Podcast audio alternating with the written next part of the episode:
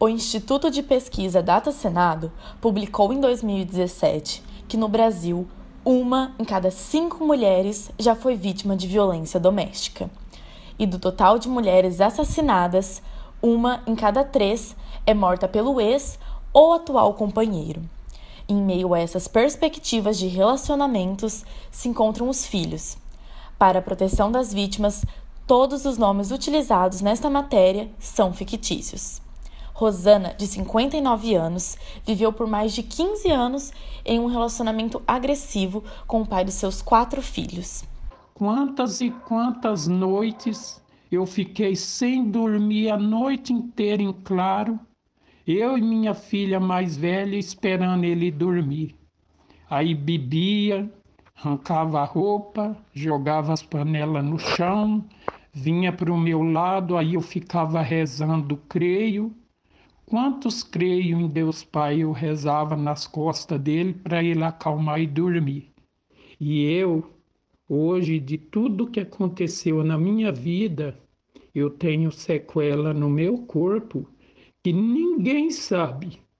E isso eu vou levar comigo quando eu morrer, porque eu jamais tenho coragem de contar e meus filhos também. E isso afetou muito eles, principalmente antes deles casar, quando eles eram criança. Os dados de 2016 da Central 180 revelam que os filhos, em mais de 80% das situações, presenciaram a violência contra a mãe ou acabaram também se tornando as vítimas como é o caso de Daisy, filha de Rosana, que assistia cenas de agressões físicas e psicológicas dentro da própria casa. Isso trouxe marcas enormes. Eu tenho medo do escuro, o escuro me traz pânico, porque às vezes eu me lembro quando a gente estava dormindo e tudo apagado e ele já chegava, se acordava já com ele batendo, espancando, sabe, quebrando as coisas dentro de casa. Então o escuro sempre me trouxe muito medo. Daisy também conta que seus medos pessoais afetaram sua autoestima e a relação com a família que ela construiu. Eu sou uma pessoa que eu não sinto confiança nas outras pessoas. Eu sempre fui muito medrosa. Eu sempre tive muito medo de andar na rua, de me acontecer alguma coisa. Eu sempre pensei assim que pudesse me acontecer coisas ruins né, por sempre estar tá pre presenciando a violência dele, pessoa de homem, né, sempre presenciei é, muita violência, muita mesmo, né, dele bater, pegar faca, querer matar, então, assim, eu sou uma pessoa muito insegura comigo mesma, até com os meus filhos, isso criou é, um medo muito grande, tenho medo dos meus filhos saírem na rua e alguém querer fazer algum mal a eles, entendeu? Não tenho confiança nas pessoas, às vezes em mim mesma.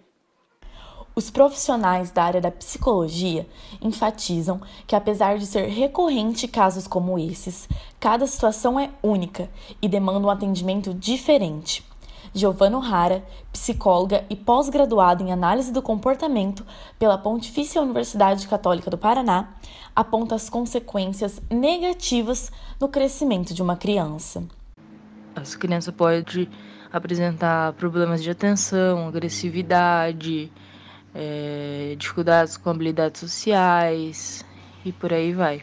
Ele pode desenvolver transtornos de conduta, sendo do tipo agressivo, de destruir as coisas, ou então pode ser do transtorno opositor, que é negar a figura de autoridade. Vamos dizer assim, bater de frente com a autoridade, não, não respeitar essa autoridade. E isso pode levar né, para um, um transtorno posterior né, de um indivíduo transgressor da lei. Segundo o Data Senado de 2017, 32% das mulheres que não denunciam o agressor o fazem por preocupação com os filhos. Por esse motivo, a participação da sociedade na denúncia é muito importante.